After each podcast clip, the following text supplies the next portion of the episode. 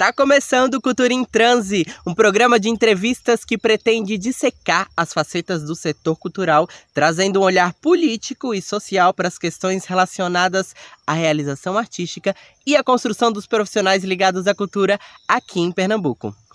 No episódio de hoje debateremos produção cultural digital nas mídias sociais. Vamos falar sobre como as mídias sociais têm influenciado formas diferentes de criar conteúdo cultural como o meio digital contribui para o surgimento de novos artistas e como ele tem se tornado um dispositivo de reinvenção para artistas de outras gerações. E em tempos de pandemia, como os artistas têm usado as redes sociais para disseminar as suas criações. Essa e outras questões a gente vai ver no episódio de hoje. E para fortalecer esse diálogo, o Cultura em Trânsito tem o prazer de receber Bia Hits, Paulette Linda Selva e Ciel Santos.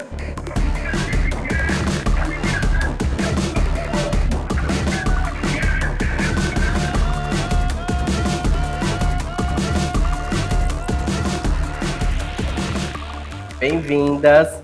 Para começar, eu queria que cada uma se apresentasse, é, contando um pouco para a gente sobre aí a sua trajetória, suas experiências e também, né, qual é já dando um pouco desse início do nosso tema, é, como que a cultura digital se insere dentro da sua trajetória também.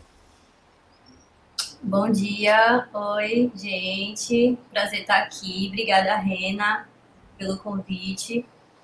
É, meu nome é Bia Hitz, sou artista transmídia, trabalho aí há uns oito anos com é, arte digital, videoarte e cultura de internet e essas intersecções que existem aí. A internet e a, e a estética, enfim, a estética e digital ela sempre esteve presente no meu trabalho. Acho que eu sempre digo que, enfim, eu nasci em 1994, estou dentro do que historicamente é considerado a era da internet, assim, propriamente dita, tal qual ela se desenvolveu para ser o que é hoje, né? Então faz par muito parte da minha memória afetiva mesmo, da minha construção como, como pessoa e nerd é, dentro, do, dentro do computador, posteriormente dentro do, do celular também. E estou aí discutindo essas questões que, que tem muito a ver com obsolescência programada, com com a, a prisão algoritma, algorítmica, com, com essas, é, essas prisões, essas bolhas programadas nas quais a gente se vê presa e às vezes não se vê nessas bolhas invisíveis. É, e essas subversões também. Então, eu estou sempre tentando entender quais são as subversões que estão acontecendo no contexto Brasil, no contexto Nordeste, no contexto amazônico, e isso tem sido o que, o que me move realmente, que quais são esse, esses códigos e essas quebras de códigos, esses hackeamentos que estão acontecendo por aí e que a gente consegue fazer acontecer também.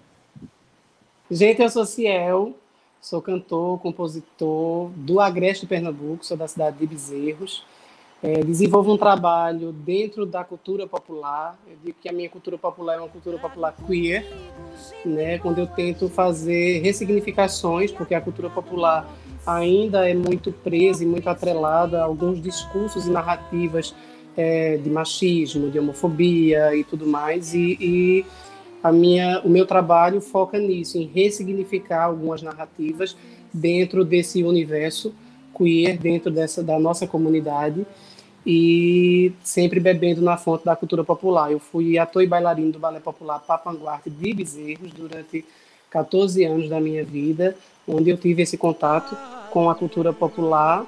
Estudei pelo conservatório aqui em, em Recife. Eu moro em Recife e fico lá e cá, lá e cá, lá e cá, porque o Agreste está muito dentro de mim, na minha música, no meu som, é, na minha forma de, de falar, na minha forma de sentir a arte eu sou artista independente, né? Faço tudo na Tora com a ajuda de muitas pessoas que gostam e acreditam também no meu corre. Olá, gente, bom dia. Eu sou Paulette da Selva. Eu sou de Recife, mas moro na cidade de São Paulo. Tenho feito pesquisas e elaborado meu trabalho em cima de sessões de rádio, principalmente da rádio online agora. Eu tenho também desenvolvido uma coisa como curadoria independente, na verdade já há alguns anos, mas acho que agora usando essa nomenclatura. E é isso, toco, sou DJ, trabalho com música. E eu acho que meu trabalho se relaciona com, com as mídias, com a internet, meio por acreditar que a internet pode ser uma plataforma democrática de acesso e acho que a coisa de não ter o trabalho talvez atrelado a um espaço fixo e por acreditar na multiplicidade mesmo assim, do espaço e como uma alternativa, sabe? Eu acho que é mais sobre se apropriar do espaço do que necessariamente ele ser o centro da coisa. Dentro das criações de vocês, quais as ferramentas né, do, da cultura digital, os dispositivos, né, as plataformas que vocês mais é, utilizam, né, para que, esse, que o trabalho ele seja apresentado aí nas redes pelo mundo? É, eu sempre acho interessante quando eu vejo alguém falando é, a plataforma digital, porque na verdade são várias plataformas digitais, né? Então é, a gente acaba se utilizando do que do que aparece assim. Então, hoje eu me vejo usando muito o Instagram. É mais uma necessidade do que necessariamente um prazer, né? A gente. Essa coisa da gente estar tá divulgando toda hora o nosso trabalho. Mas em relação a mídias, é, como eu falei, eu utilizo muito o vídeo. Utilizo muito mais a parte visual mesmo. E recentemente tenho é, hackeado a parte musical também da coisa. É, mas eu tenho entendido esse outro lado do audiovisual, né? Enfim, sempre mexi muito com a parte visual, é, seja, seja no vídeo, seja no GIF, que é uma ferramenta também que não possui áudio, inclusive essa é a diferença principal do GIF para o vídeo. E enfim, falando em plataformas, é, a gente tá, principalmente eu acho que a gente acaba falando em redes sociais, né? acaba que é muito difícil não, não falar que plataforma você usa e que plataforma você divulga o seu trabalho, porque acaba muitas vezes virando uma coisa só. Mas é isso, assim, meu, meu meio principal, minha mídia, né, é realmente o vídeo e estou aí tentando hackear o mundo da música que é que é bastante novo assim para mim, mas que eu sempre fui completamente apaixonada. Acho que não existe acho que pensando nessa sinestesia do que é o, o, do que são essas sensações, o visual sem o sonoro é, é uma potência muito desperdiçada. E aí eu tenho tentado entender como, como trabalhar esses meios e juntar essas, essas mídias aí. A, a plataforma que eu sou mais atuante é o Instagram mas eu tenho outras redes sociais que também alimento. Eu busco alimentar com conteúdos, mesmo que seja o mesmo conteúdo, com alguma pitada diferente, né, para ter sentido também das pessoas irem para outras plataformas e, e, e, conseguirem ver coisa diferente. Mas, assim, acho que é importante entender o que cada plataforma oferece. O Instagram ele não é uma plataforma para música, ele é uma, ele é uma plataforma para imagem né? Ele tem se transformado um, em uma plataforma pra, pra interessante para a gente que trabalha com música, porque a gente começou a jogar a música ali, ali dentro, mas ele é essencialmente uma plataforma de imagem, de fotografia. Então, é, eu tenho tentado me mostrar mais cantando e, e, e desenvolver conteúdos onde a música é, se atrele à imagem e consiga tocar as pessoas. Mas é, eu tenho Twitter, tenho Facebook, tenho o YouTube e faço isso. Assim, eu tento colocar coisas diferentes em, em, em cada uma, mesmo que seja o mesmo assunto. Eu acho que o Instagram ele vem, para mim, pelo menos, mais no lugar de divulgação do que necessariamente uma plataforma que eu observe uma potência a ser explorada para para produzir material e tal, inclusive porque eu tenho muitas questões sobre essa ideia de produção de conteúdo para a internet, porque geralmente são não que não que não existe uma potência, não que não tenham pessoas que utilizem ela de uma maneira super sábia e que trazem contribuições muito ricas e muito é, fodas, sabe? Para várias questões políticas, de arte, enfim. Mas eu tenho cada dia passa me questionado mais sobre qual o papel do Instagram e esse sobre a efemeridade do conteúdo que existe nessas plataformas, sabe? De o, o tempo que tem para ser digerido todo esse material e a pressa que é cobrada para a produção de um material para essas redes, porque geralmente tem essa coisa de que você tem que se manter ativo para que a coisa aconteça, para que você tenha alcance, algo do tipo. É, então, tipo, para mim existe uma potencialidade do Instagram, eu utilizo ela, mas acho que para mim vem mais numa coisa de divulgação. É, o meu trabalho é, que eu tenho focado no momento, né, são dois, é com curadoria e com, com rádio, ambos estão é, ligados, porque existe um processo curatorial para convidar os artistas, ou até como DJ, né, nessa coisa da seleção musical e tal, o que é que você vai tocar, quem que você quer fazer ser ouvido, dentro desse, desse processo de escuta e tal. E aí eu utilizo umas plataformas de stream, que é MixLR, e é, transmito ao vivo através de outras plataformas, SoundCloud e Mixcloud, que são plataformas de áudio, né, Spotify e tal.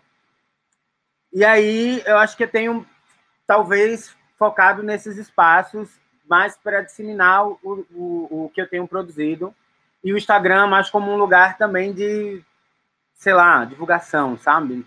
Não necessariamente como uma plataforma que eu explore na sua totalidade, porque como a Ciel disse, a gente tem muita coisa ligada à imagem e acho que cansa, né? A imagem é muito cansativa. É uma droga. E aí, pegando esse gancho que Paulette trouxe de que a gente às vezes se torna até mesmo refém das mídias sociais por estar sempre precisando produzir conteúdo para gerar engajamento, visibilidade do nosso trabalho, eu queria saber como está sendo esse processo na pandemia, né? Como se reconfigurou essa dinâmica e quais as estratégias que vocês adotaram para manutenção do trabalho. A gente usa plataformas que não são para divulgar trabalho, para divulgar trabalho mas elas funcionam justamente porque elas não são plataformas para divulgar trabalho. Porque se elas fossem publicidade, ninguém ia estar tá usando. Se elas fossem só publicidade, a gente, ninguém ia estar tá usando e ela não ia estar tá funcionando. Eu entrei com 17 anos no, numa faculdade de publicidade e parece tudo muito muito óbvio assim, porque naquela época se estava pesquisando sobre experiência, assim, publicidade não como um anúncio que começa e acaba, mas como a sua experiência diária e, como, é, e com essas inserções na sua, na sua vida. É, e como isso funcionava muito mais para as marcas do que um anúncio publicitário que, que todo mundo sabia que era um anúncio. Assim. Então, é muito paradoxal, porque é, entendendo como essa máquina funciona, esse percurso que, que essas grandes é, que essas magnatas assim da internet, ou seja, o Google, o Facebook, como como elas vão realmente para um lugar do, inclusive do neuromarketing, assim, sabe, do estímulo neural. Então você vê a, o coraçãozinho piscando, você vê a bolinha vermelha, você vê aquilo aparecendo toda hora. E lembra até uma música do Edgar, assim, do novíssimo Edgar. Eu me sinto um cachorrinho tendo que acariciar o meu, meu cachorro toda hora, assim, que é o meu celular. E, enfim, falando em pandemia, para mim também é uma outra, uma outra pergunta paradoxal, porque eu já trabalhava com essas questões antes da pandemia, assim, e como essas estéticas influenciam no, nas nossas produções, né? Então, a estética do print screen, a estética da chamada de vídeo, a estética da conversa do WhatsApp, todas essas estéticas de conversas online e dessas comunicações online, assim, elas já estavam sendo é, há um tempo discutidas. E aí a pandemia veio para obrigar todo mundo a pensar nesse contexto que estava cada vez mais cerceando a gente, até chegar no ponto que não, não teve mais como ignorar eu tenho observado assim como como essas coisas estão mudando, né? Então, a Rena, por exemplo, fala que fazia performance ao vivo, mas eu nunca tinha visto. E eu só fui ver o trabalho dela por conta de um videoclipe, maravilhoso, inclusive, assim. É, mas que teve essa, é, essa veiculação e que chegou até mim, assim, e que talvez não teria chegado até mim num outro contexto. Não dá para saber. Né? A gente está tão preso nos nossos territórios, às vezes, que, que a ferramenta do vídeo consegue realmente circular um pouco mais. É, eu concordo muito com o que Bia falou, porque eu acho que é uma relação de amor e ódio, sabe? Quando, porque a gente é meio que forçado a fazer, a fazer conteúdo, a alimentar a gente. Eu acho muito engraçado porque a gente é viciado nesse, nesses mecanismos, tanto é que o nome é usuário, né? Usuário. Seu nome, antes de você entrar numa rede, é usuário. Você bota lá, usuário. Mas, assim, é... eu acredito que cada pessoa tem que buscar uma forma de achar esse equilíbrio, né? De não adoecer para ter que manter uma rede social, para ter que estar atuando naquela rede social. É, mas eu, eu acredito que se a gente sabe usar de uma, de uma forma que vincule bem o nosso trabalho, é sim uma maneira importante de divulgação. É um grande cartão de visita. Hoje em dia você pega, eu participei de alguns pitches, alguns, algumas, alguns workshops e tal de música, Enquanto você está falando, a galera pega sua, sua, o seu arroba e está olhando ali o seu, o, seu, o seu portfólio, né? que muitas vezes é o Instagram. Eu sou um artista muito visual. Eu venho do teatro, da dança, a cultura popular tem muito essa coisa do, do colorido, do, do, visual. Então, é, eu gosto muito de trabalhar isso. Isso me faz bem. Eu acho que se a gente encontra esse equilíbrio, é, é uma forma bacana de, e interessante da gente, da gente seguir. É, na, no processo de pandemia, eu acho que, que é isso, mostrou muito que estamos na era digital e a gente é, pegou todo mundo meio que de surpresa, né? E como a gente vai é, desenvolver ferramentas e, e, e conteúdo para que seja interessante e que você também não se fique. Tem um lado positivo de você sair do seu território, né? de você conhecer mais artistas, de você participar de mais coisas, de você estar tá inserido e se inserir em algumas coisas que você, se tivesse em outro momento, você não teria dinheiro para passagem, para ir. Muitos festivais, muitas feiras de música, muitos editais abriram é, para essa coisa remota. Mas eu não vejo a hora que a gente volte a, se aglomerar, não vejo a hora de, de cantar na rua, de cantar para as pessoas, de cantar nos teatros. É, mas é isso, eu acho que, que equilibrar o, o, seu conteúdo com o que você acredita e, e entender a forma que cada plataforma é, trabalha e reage, eu acho que é bem importante, sabe? Eu venho de um contexto que não necessariamente era, era ligado à cultura, mas é, eu era ligada a questões políticas, né? Eu fiz movimentos sociais por muito tempo e tal. E aí o, o contexto de mobilização dos movimentos sociais, embora eu seja muito nova, a gente tinha uma, uma coisa de se articular e se movimentar num lugar que, em que a gente divulgava, por exemplo, as ações, as manifestações, ou qualquer outro babado que a gente ia fazer, tudo no boca a boca, nas partilhas, a gente ia para os encontros para poder conversar, convidar a galera para estar nas ações e tal.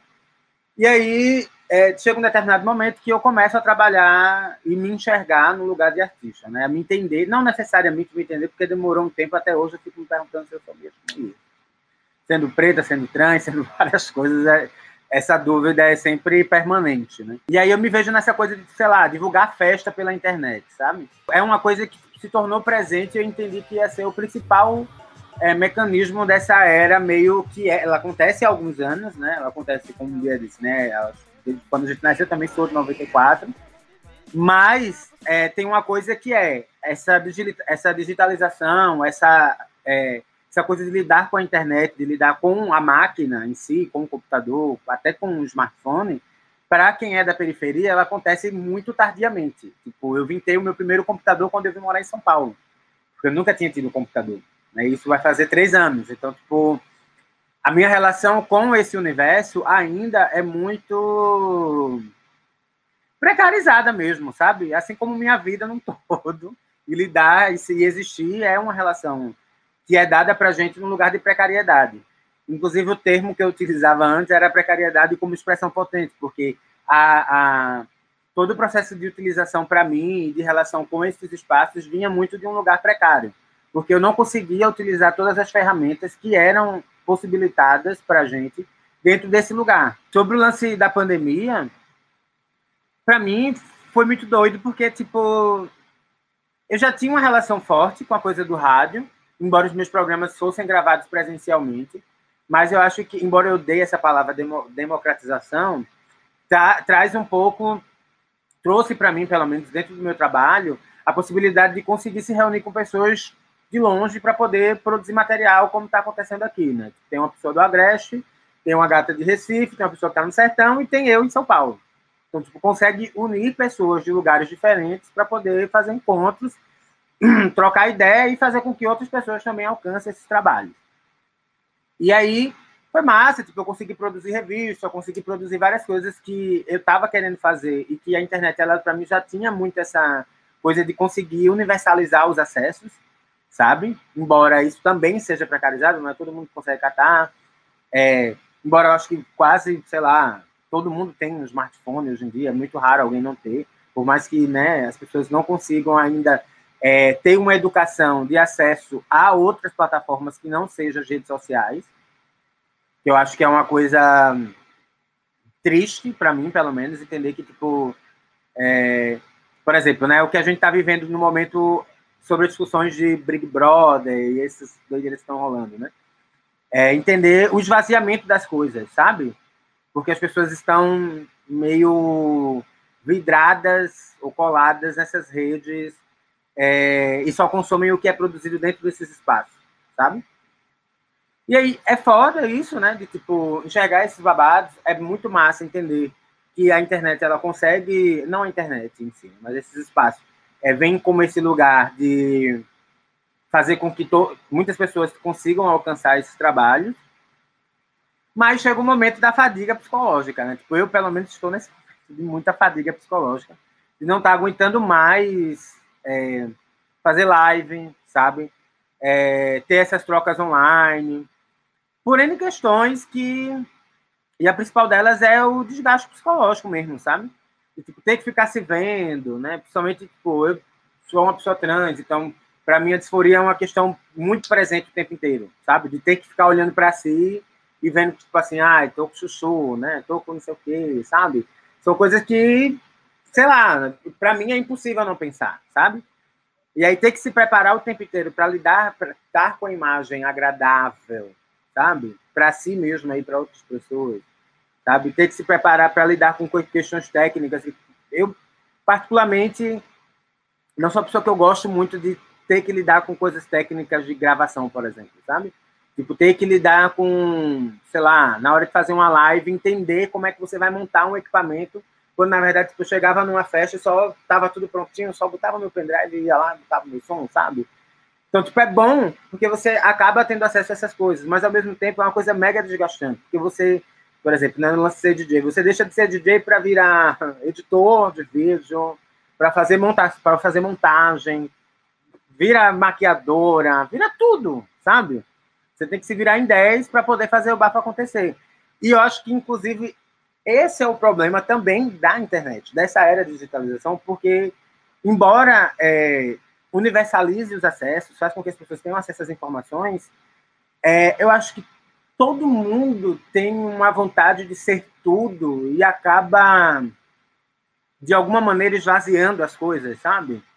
Tipo, todo mundo é cientista político, todo mundo é crítico de arte, todo mundo é, sei lá, sabe? Todo mundo é tudo. E eu fico, gente, não é possível que todo mundo saiba de tudo, sabe? Todo mundo quer opinar sobre tudo. E aí, para mim, é, eu fico puta mesmo, sabe? Eu fico, gente, por que disso? Qual a necessidade, sabe? Silêncio também é tão gostoso, sabe? É tão bom ouvir as pessoas falarem, quem sabe de fato falar sobre as coisas. E existe uma cobrança quando você se coloca como um artista ou como uma pessoa pública sendo celebrities ou não, sabe? Tendo seu trabalho é, estando sendo alcançado em grandes escalas ou não, as pessoas ficam cobrando posturas suas é, sobre comportamentos que não são seus, sabe? Como, por exemplo, sei lá, essa coisa que tá rolando aí da galera no Big Brother, de novo trazendo isso. Por quê? Porque, para mim, é, nesse momento, é quando a gente vê essa coisa da esvaziação, do esvaziamento dos discursos, né? De, tipo, o quanto é, esses espaços estão querendo esvaziar discursos que são mega importantes e cobrando posições de pessoas que, tipo, gente, por que, por que a opinião de fulano é tão importante sobre a atitude de ciclano, sabe? Se é ciclano está se comportando dessa maneira. E por que esse comportamento ele tem que ser totalizado, sabe? Como se fosse uma ação majoritária, saca? Eu vi um, uma matéria do Diplomatique falando que o comportamento de uma gata que está lá no Big Brother constitui a nova esquerda no Brasil, sabe?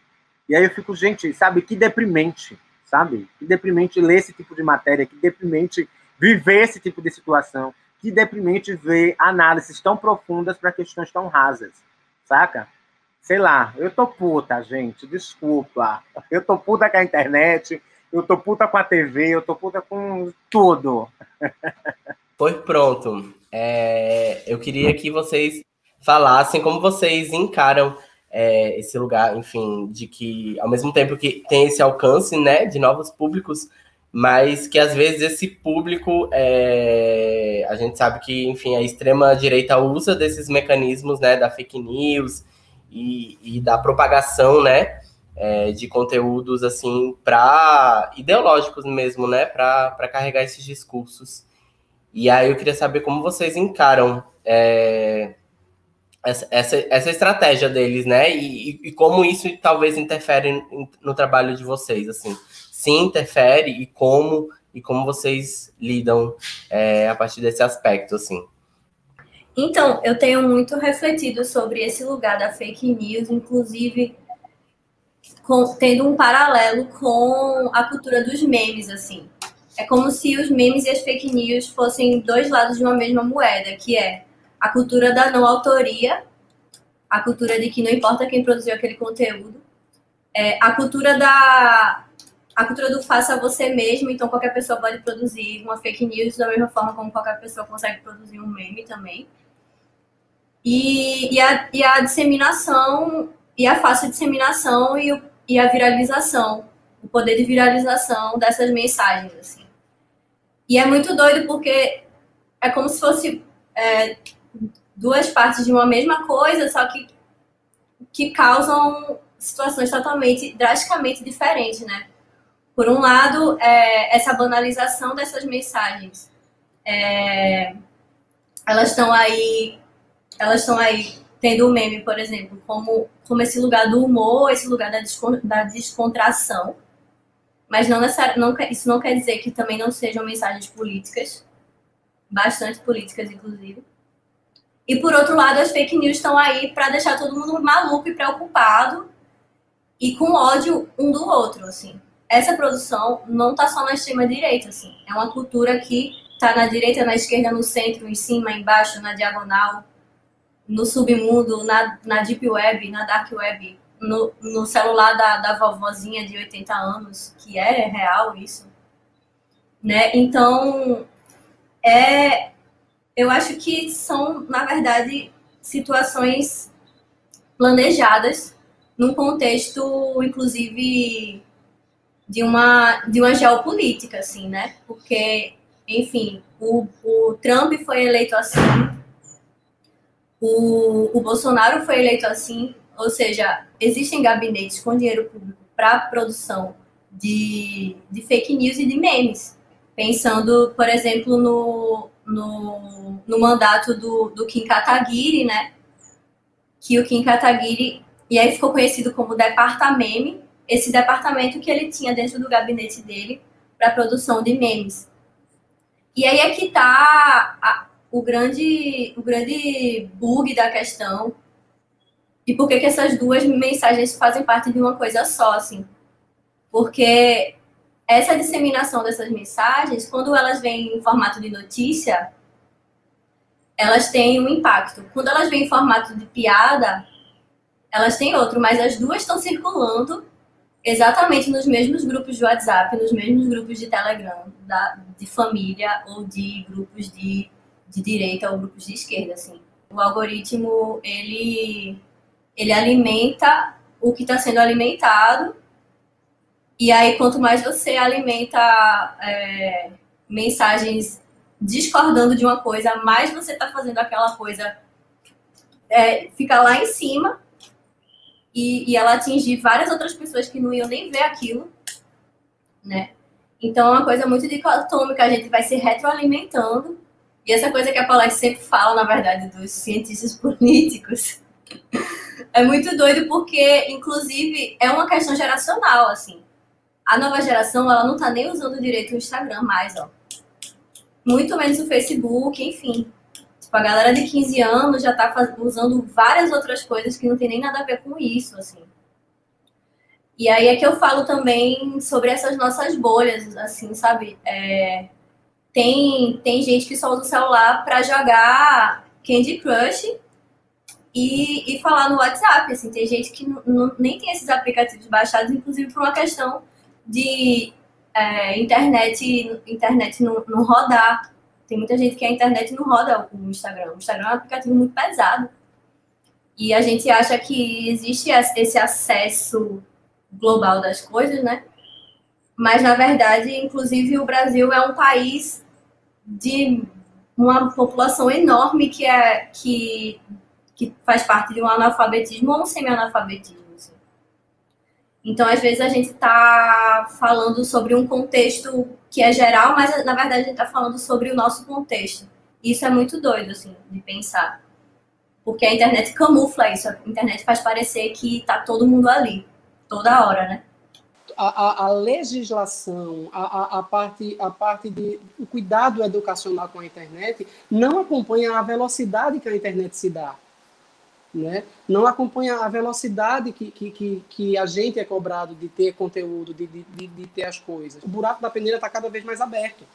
As pessoas não têm muito, muito, muito filtro de, de, de, tentar ver se aquela, se aquela informação de fato vem de uma fonte segura, se aquela, se aquela informação. Essa coisa que, que, que Bia falou sobre o meme e a, e a fake news é exatamente isso. Assim, a, a, as pessoas não, não procuram saber o que é o que é humor, o que é o que é o que está ali por malícia, né? E isso foi de uma certa forma essa velocidade de informação, essa velocidade de, de produção de conteúdo bom e ruim, é, atropelou tanta coisa que atropela até a militância, né? A gente vê muita gente aí que, que se diz militante ou que se diz ativista que absorveu coisas da internet, decolou, decolou palavras bonitas, que muitas vezes não tem vivência sobre aquilo, nem, nem, é, nem vivência na pele, nem vivência mesmo de ser ativista, né? Aí decora um bocado de palavra bonita, um bocado de texto bonito, e sai dizendo isso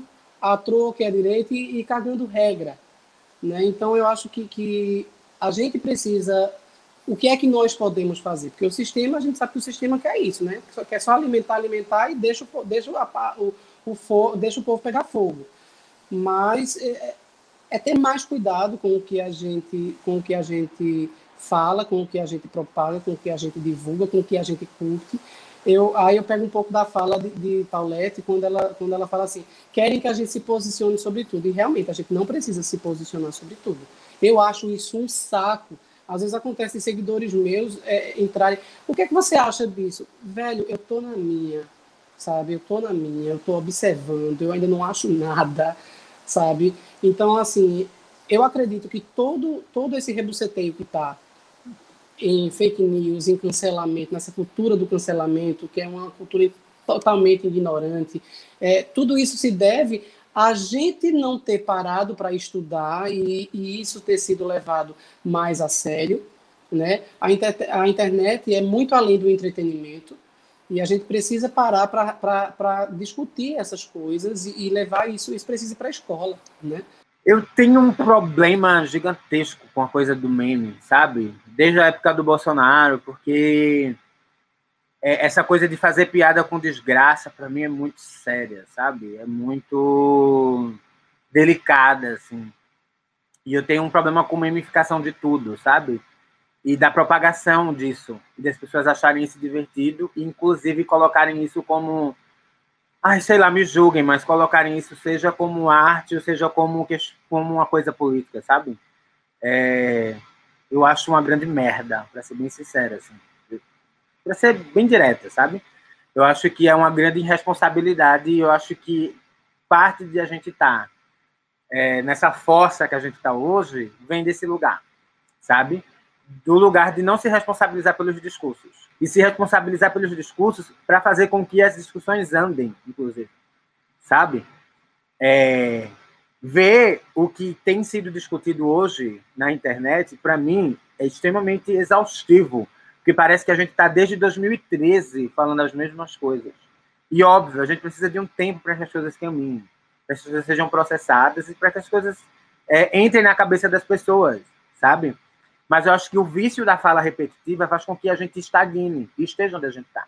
Por um discurso sobre negritude, ficar falando sobre colorismo, no lugar da transexualidade, ficar falando que, tipo, homem que se relaciona, homem cis que se relaciona com mulher trans não é gay, sabe? Para mim são coisas tão bestas, sabe? São muito necessárias essas conversas serem trazidas, sabe? Mas já tem resposta para essas perguntas, sabe? E eu não quero ficar tendo que responder coisas que já têm respostas. Que é, aí eu volto para aquela coisa de tipo, quase todo mundo tem acesso a um celular. E eu entendo que talvez o acesso à internet não seja tão democrático, sabe? Eu entendo que, tipo, de fato, tem. É, o Instagram é um aplicativo pesado, tem outros aplicativos que são pesados, mas as pessoas utilizam, sabe? E eu acho que rola uma preguiça coletiva de ir atrás de coisas que. E aí, quando você racializa a conversa, por exemplo, a gente vai tratar de branquitude, né, nesse lugar de. Né, é, sei lá, da culpa branca, por exemplo, né? De ter que entender ou ter que ficar dando resposta para pessoas brancas, porque elas sempre vêm com umas dúvidas meio lolocos para cima da gente, sabe? A gente quando é artista, saca?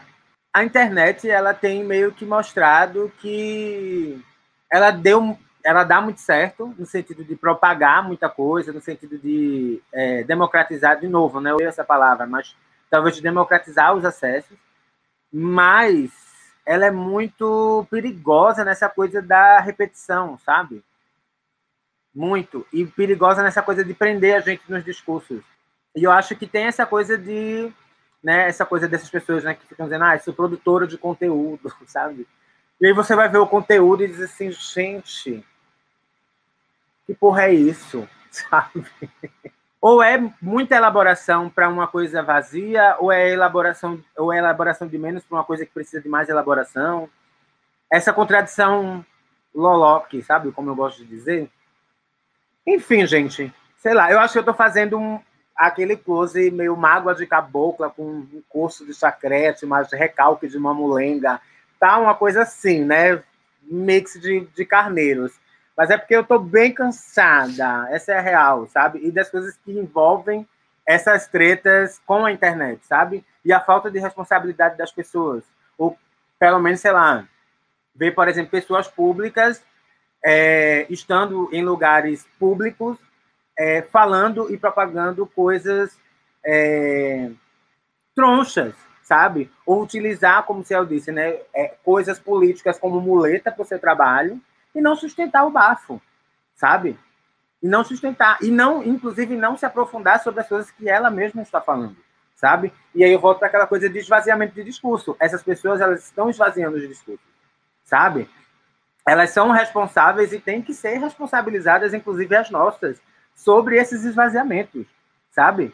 Porque, tipo, eu não posso, nem a gente pode, tipo, isso vai acontecer, pagar por uma falta de comprometimento com uma questão coletiva, sabe? Tipo, eu não posso simplesmente achar que eu falar sobre as coisas trans é, para ocupar um lugar, sabe? E não me responsabilizar por esse babado, saca?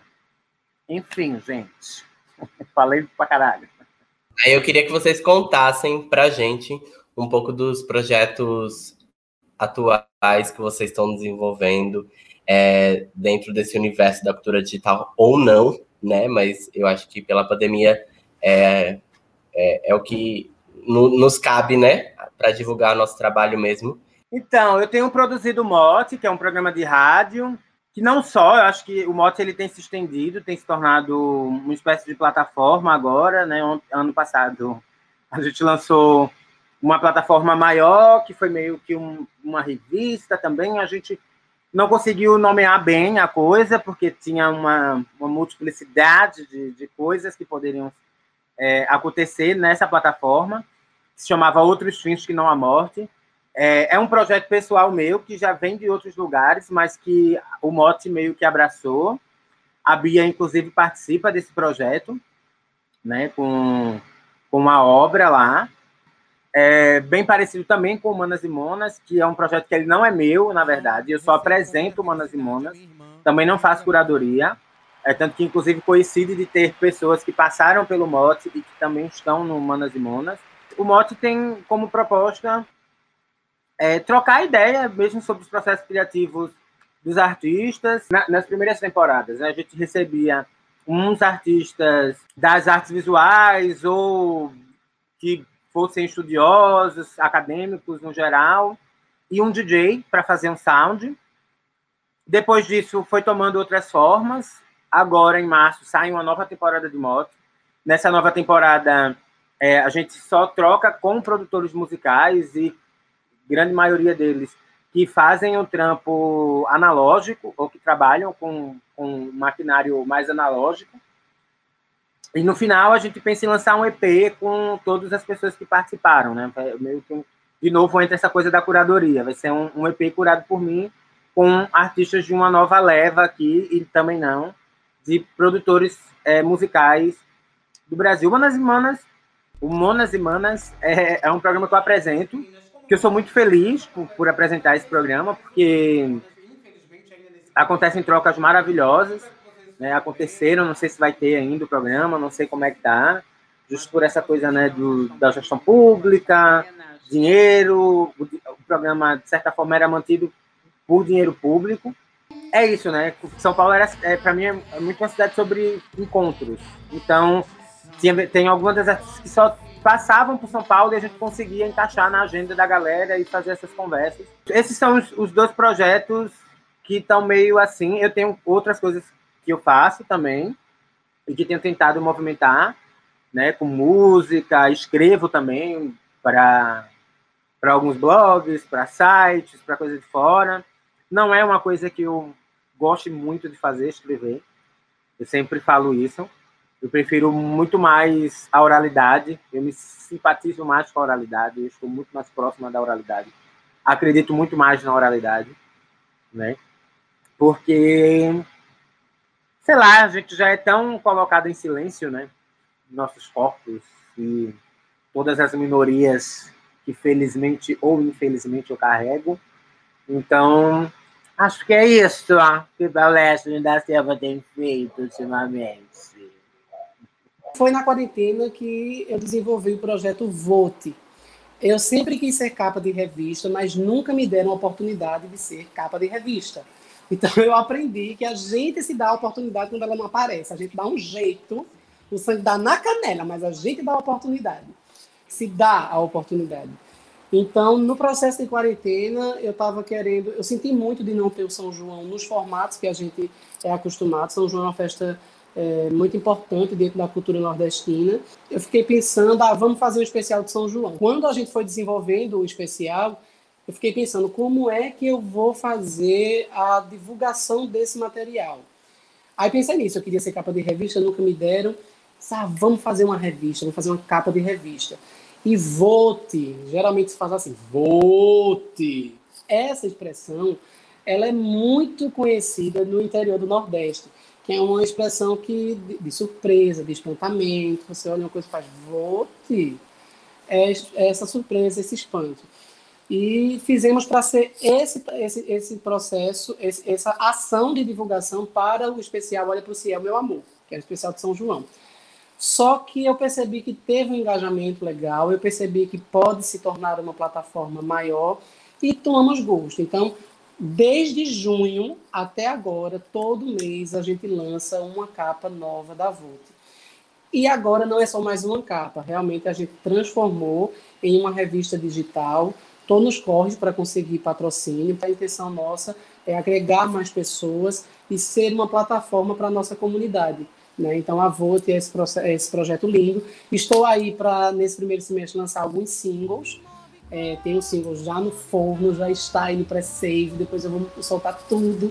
Mas eu estou muito feliz com essa fase, que está sendo muito frutífera, não só na minha carreira, mas eu acho que na cultura do interior do estado, do Agreste, do Sertão. Falando em trabalho, né, eu estou ainda repercutindo o que foi o lançamento desse último trabalho, que foi esse álbum chamado Eu Não Sou Afrofuturista, que de fato é um álbum, a gente gravou, é, eu compus, é, transformei algumas, algumas coisas que eu tinha escrito durante a, a quarentena, musicamos, é, eu e meu companheiro Henrique Falcão, que é músico, e lançamos em agosto de, de 2020 então, o meu projeto hoje é lançar gradativamente os clipes das músicas, o material audiovisual de cada música. Esse álbum foi lançado de forma é,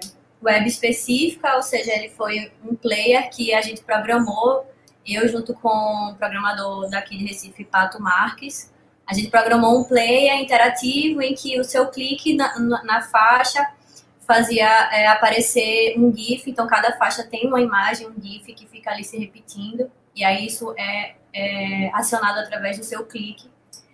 E ele, esse álbum também está nas outras plataformas de streaming hoje.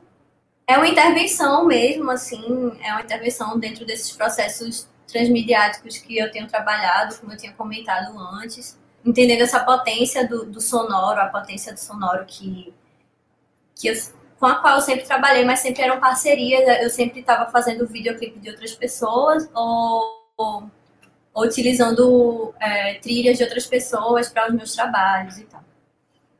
E, e aí agora a gente lançou um videoclipe da, da faixa número 3, que se chama Escorrendo o Céu pela Canela, que é dirigido por Aila é, a Ilha de Oliveira, tem o roteiro e assistência de direção de Ante Ribeiro, fotografia e montagem de Letícia Barros, é, figurino e caracterização de Libra, só equipe chique, escorrendo céu pela canela, fala sobre uma um sentimento de resgate, um sentimento de resgate ancestral. Então, todo esse álbum Eu Não Sou Futurista traz referências à minha a, a, o que eu ouvi sobre a minha bisavó, o que eu ouvi sobre a minha tataravó, é, através da minha avó, e também sobre o que eu vi e vivenciei em relação ao meu avô, ambos de territórios ali cearenses, ambos do, do sertão do Ceará, e essa minha família materna, e o que eu tenho tentado resgatar desse lugar que, enfim, é, é, essa ancestralidade que é intrínseca a gente, né? E aí esse título, ele é uma provocação, eu não sou afrofuturista, assim, eu acho que é uma discussão muito longa, mas uma delas é em relação ao que seria esse otimismo para o futuro, ou inclusive é, é essa, é, essa insistência em falar de futuro, né? Uma vez que a gente já já está pensando em outros tempos, entendendo que passado, presente e futuro são tempos ocidentais, são tempos é, coloniais, a gente vive é, em Abiaiala, ou enfim, como você queira chamar, é, povos originários, povos nativos vivem em outros tempos, né, tempos circulares, tempos espiralados, e de fato eu tenho essa crítica a, a, ao que é esse futurismo e ao que é esse afrofuturismo, tendo em vista que é um fluxo de um movimento norte-americano que automaticamente é, é, é, é, colocado como um discurso para toda a, a, a, diáspora negra, assim, automaticamente. Mas eu quero falar das minhas outras é, ancestralidades. Eu quero falar é, da, da minha família que é da Amazônia. Eu quero falar da minha família que é do Ceará, esse lugar tão indígena que ninguém nem assim consegue aprofundar tanto porque porque são muitos processos de invisibilidade. Queria então agradecer a vocês, Bia, Ciel, Paulette, por compartilharem esse tempo com a gente e do Cultura em Transe. E agradecer também vocês que acompanharam esse programa, esse episódio. Se liguem nas redes do Cultura em Transe, que outros episódios também vão estar disponíveis. Aí, graças à Lei Aldir Blanc, salvando elas. Então é isso. Um cheiro, minha gente. Valeu. Este episódio é fruto do incentivo da Lei Aldir Blanc, edital de formação em pesquisa LabPE, com a presença de Ciel Santos, Paulette Linda Selva e Bia Hitch, com apresentação e mediação de Rena Costa, direção-geral de Tiago 2006 e Pedro Ferreira, coordenação de Marcelo Pedroso, produção de Tiago 2006 e Pedro Ferreira, produção executiva de Jéssica Otaviano, logger Pedro Ferreira, estrutura pedagógica Rena Costa, técnico de transmissão e captação de áudio e vídeo Pedro Ferreira, curadoria de Marcelo Pedroso, Pedro Ferreira, Rena Costa e Tiago 2006, montagem e finalização de Letícia Barros, design e arte de Tiago Lourenço, legendagem de Jéssica Otaviano e Rayan Oliveira.